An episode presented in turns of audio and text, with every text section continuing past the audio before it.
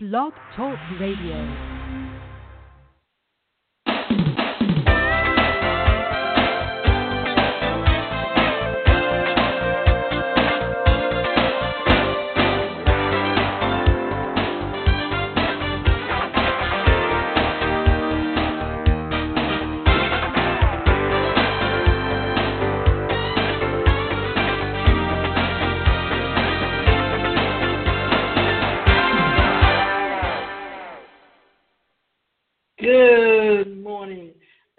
Welcome to this week's segment of Live Without Limits. One of the things that we're talking about today is three simple steps to sabotaging yourself. And why is that? Because for so many of us, we tend to do things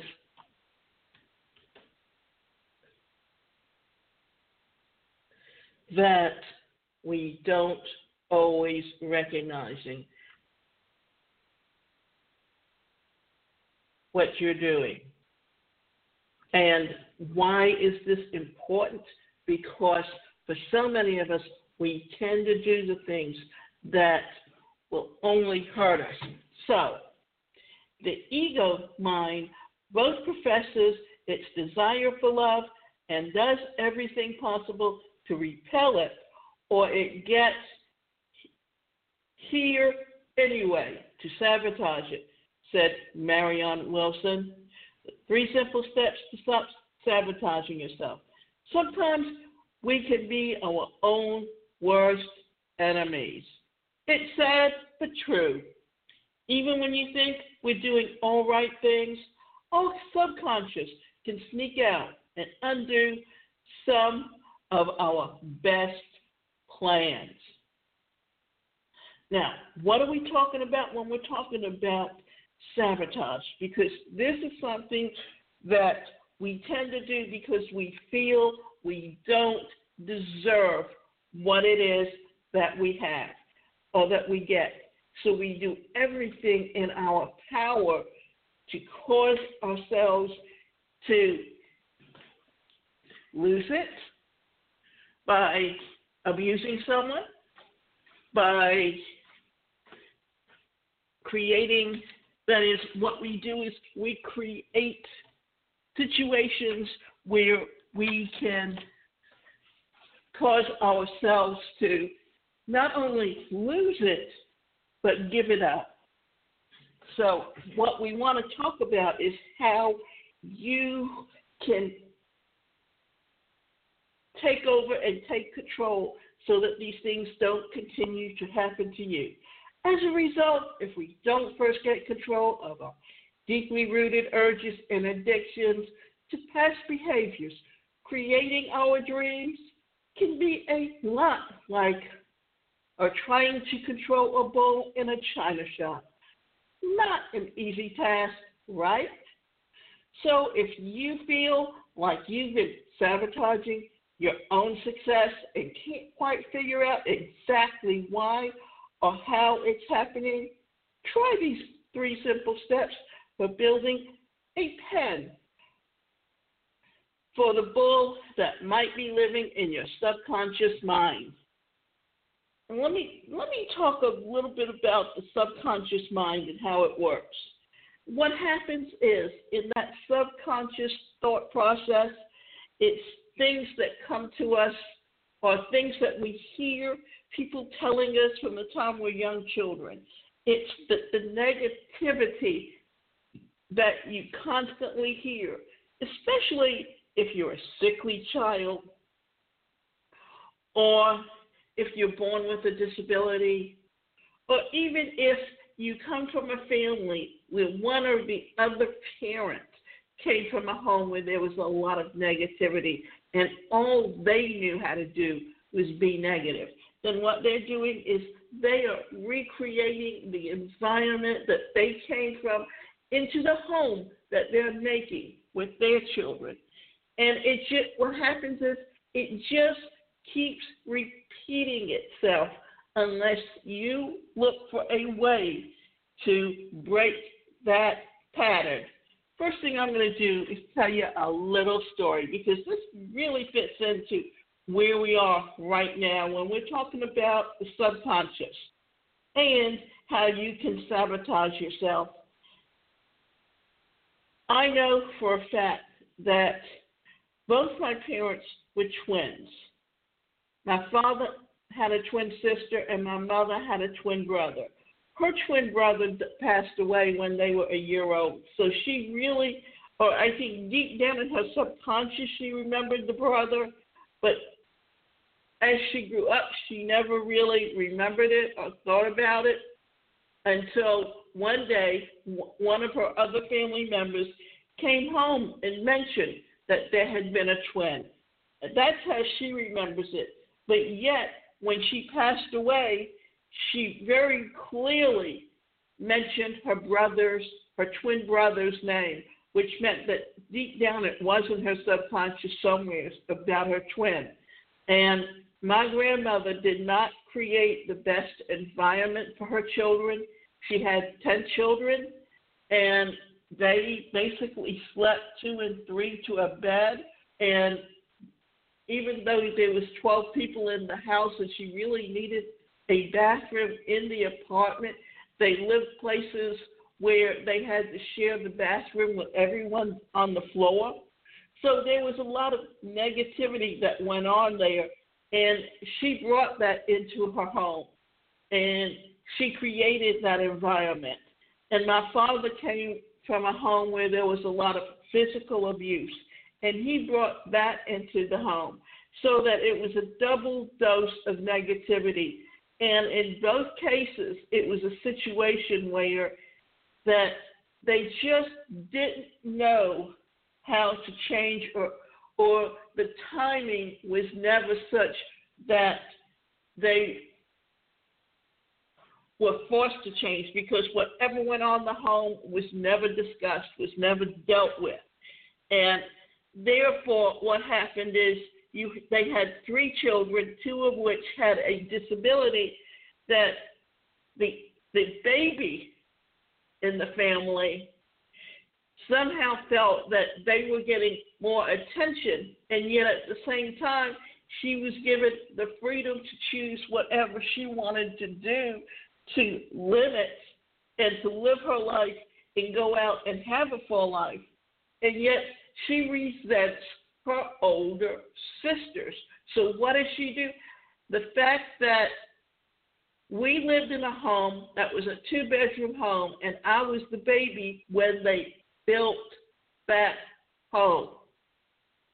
And so we were supposed to have three bedrooms, but it was cut down to two because someone had mentioned to my mother that since they had three bedrooms, that a brother-in-law could come and live with her when he got out of the military. Well, what she should have said was, I have two children, they each get their own room. Or one is for a guest room, and it cannot be used by anyone unless they're a guest in the home, and they're not there permanently. Whatever, she could have nixed it. But her solution was to cut the home, cut out one bedroom so no one can force her to let him stay with her permanently. So what did she do? She, she the, the room was just big enough for two twin beds. And when the third one came along, there was no room for a third twin bed. So what did they do? They got a day bed. So what happens? My sister now resents her two older sisters because she did not have a bed. And not only that, then a few years later, they sold that day bed, and they talked about adding another bedroom.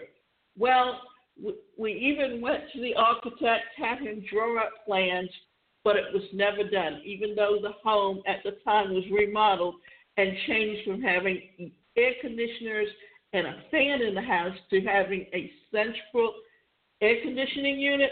They never added on that third bedroom.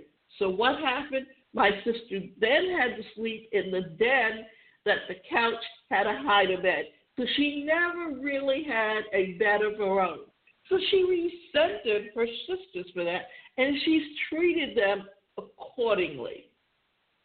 And Not only that, when my mother passed, it was originally set up as three separate trusts, but then, and that me and my older sister, because we have disabilities, we're supposed to get seven hundred fifty dollars a month and then supplemented it with either Social Security or S S I, whatever we were eligible for, so that we could live comfortably.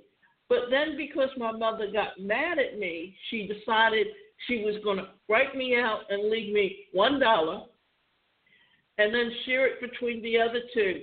But then someone must have mentioned to her that I could, in essence, go and sue the estate for my share. So she rewrote it, but she never really set up the trust, and it was all put into one trust. And my sister has spent almost seven years talking about separating them, but never has. I've had to go to a trust litigator to get all of this taken care of because I am tired of fighting my sister that she does what she wants to do when she wants to do it, and I can't have to go through her to get the compression stockings that I need. I have to go through her to get the, the, the money paid for the dentist when I have to go. And these are things that I should be doing myself. So that what's happened is that I had to learn many years ago how not to let them live my life for, for me and how to take control of my own life. And I kind of let this slide because I'm not a, fight, a real fighter, but she's pulled this too many times on me, and I have to do something. And come to find out, in Florida, there is a law that says that the trustee of the trust should be keeping clear records of all assets and all expenses and reporting them yearly. She has done none of this. She, in essence, has violated the law, and she can be held a- accountable for that to, because she only understands what she understands and doesn't try to. The law is going to have to be invoked just to get her to understand that she can no longer do this to her sisters. Identify the bull in the herd. Our subconscious is a wonderful place, full of ideas, instincts, and intuition. These inherent traits make up who we are and how we act. For the most part, they are prized attributes. But if your subconscious is sabotaging you, it needs to be wrangled in. Start with the three steps. Spend some time, meditation, focusing on what you want to do. Then move to the things you already do that can help you achieve these goals. And lastly, try to identify the habits that are keeping you from success.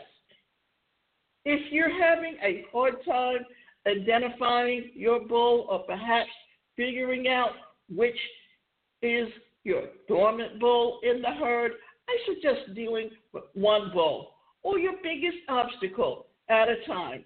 Then, once you identify the bull that's keeping you from reaching success, try it. And here's one thing to think about. That you get a lot of people or, or, or someone or significant, that they're abusive. But to their subconscious mind, it's okay because they don't see themselves doing anything wrong. And yet, they're the ones that can be your biggest hurdle. They're the ones that can be the bull in the room. So it's being aware of what is going on and how that person is being negative and abusive towards you and how you can stop it. Because in my mother's case, the best way I dealt with it was to walk away from them and have very little to do with them. Even And they would go months when we wouldn't talk. I do the same thing to my sister, And if I, and one of the reasons I'm willing to go to a trust litigator and take care of all of this is one reason and one reason only. I want her to not have any control over my life, because that is where my negativity and my anger comes in. So I recognize what it is, but it took me a long time to to decide I better do something about it. Simple reason. We're three sisters, and with and yes, we have a lot of cousins, but this is a family that is not close. So, you know, you don't want to totally disassociate from your family. That's the hardest thing to do, and yet that is the one thing that I have to do, because I have to take control of my life, and I can't let them dictate to me what kind of clothes I wear, what kind of shoes I, I wear, where I live, or anything like that. Separate the bull from the herd. You should never look a bull in the eyes, nor should we stare down our own inner struggles. Giving focused attention to your obstacle can increase the tension and allow your bull to go wild. Instead, try to find the root of the cause. Some people spend time toiling on the internet or watching T V, or focusing on watching T V won't change the way you feel or act. Rather, identify the main reason you're experiencing the problem. Why is it that you feel frustrated, unhappy, or anxious? What is the real deep down reason that's causing you dissatisfaction? Once you have identified the obstacle and separated the bull from the herd, next. What do you do next? Well, let's first, before we talk about how you handle all of that, let's talk about why it's easy to avoid things by watching T V and getting involved in, say, reality T V and what's going on with someone else. For instance, I know someone that she's constantly, oh, I, you know, she just gets into other people's lives and how they live it. Why?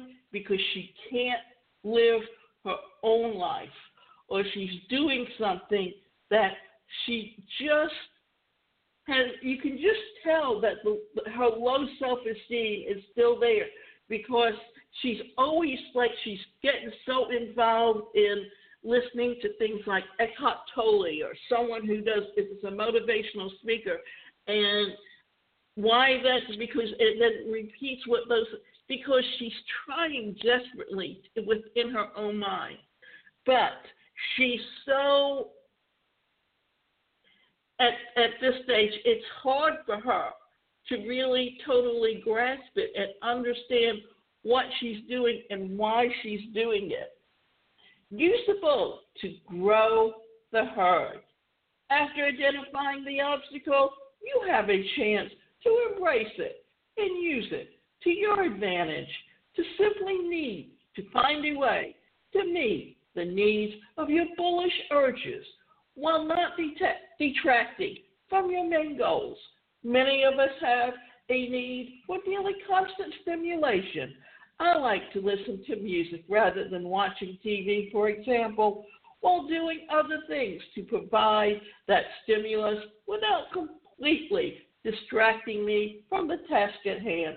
Whatever you see as being your biggest obstacle, you can always get to the point where it can be neutralized, or even better, used to your advantage.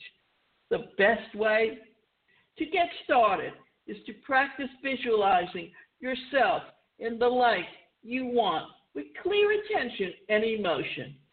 Now, we've been talking about visualization, and why is visualization so important to understand at this point? Because with visualization, you can really put yourself in that place that you truly want to be, and then help yourself understand why you do what you do and how to get rid of it. how to turn it around, how to take it and put yourself where you truly need to be in the here and now. So what are we talking about? We're talking about how to recognize the negativity in your life and how you use that to sabotage yourself from reaching your goals. We're talking about how to put together a plan on overcoming those obstacles that you are using to keep yourself from reaching your goals. And thirdly, we're talking about actually implementing that plan, taking that plan and making it work for you so that you can put yourself there where you want to be in the present, in the past, in the future, because you can't control the past, but you can decide how you're going to take and live your life today and decide whether or not you are going to live the best quality of life possible within the limits of your life and not let other people control you and how your life is lived or where you expect to be in the future. And look at your life as something that you can do to help other people live the best quality of life within their limits by being a role model for them in so many ways, because there were never any role models in my life because there were no laws guaranteeing people with disabilities the right to an education, the right to employment, that I basically had a lot of obstacles to overcome because I had a family that my mother only wanted the, the government check. She wanted those food stamps that she didn't have when she was younger as a kid, that her mother had twelve people in the home and bought only enough food for five or six, and the first ones who got to eat got food, and those who didn't, didn't got the leftovers. And there was a lot of resentment in her life that she took out on her kids. And in essence, what is happening is that my sister never got married. She happens to be a lesbian, and she's literally taking it out on her sisters because she resents what was done to her, and instead of recognizing who she's angry at, she's displacing that anger and taking it out on someone who can't speak up. For instance, my sister is totally deaf. It's a nerve deafness. It's a syndrome. But because her personality is to be the placater, the the one that mediates, and that what she did was she was just inflict pain on herself by abusing herself because she was so, had such low self-esteem because they never showed her. They accepted her for she, who she is or what she was capable of or what she had the ability to do within herself. And, you know, we forget that that when we, how we treat other people determines how we as a human being accept ourselves for who we are.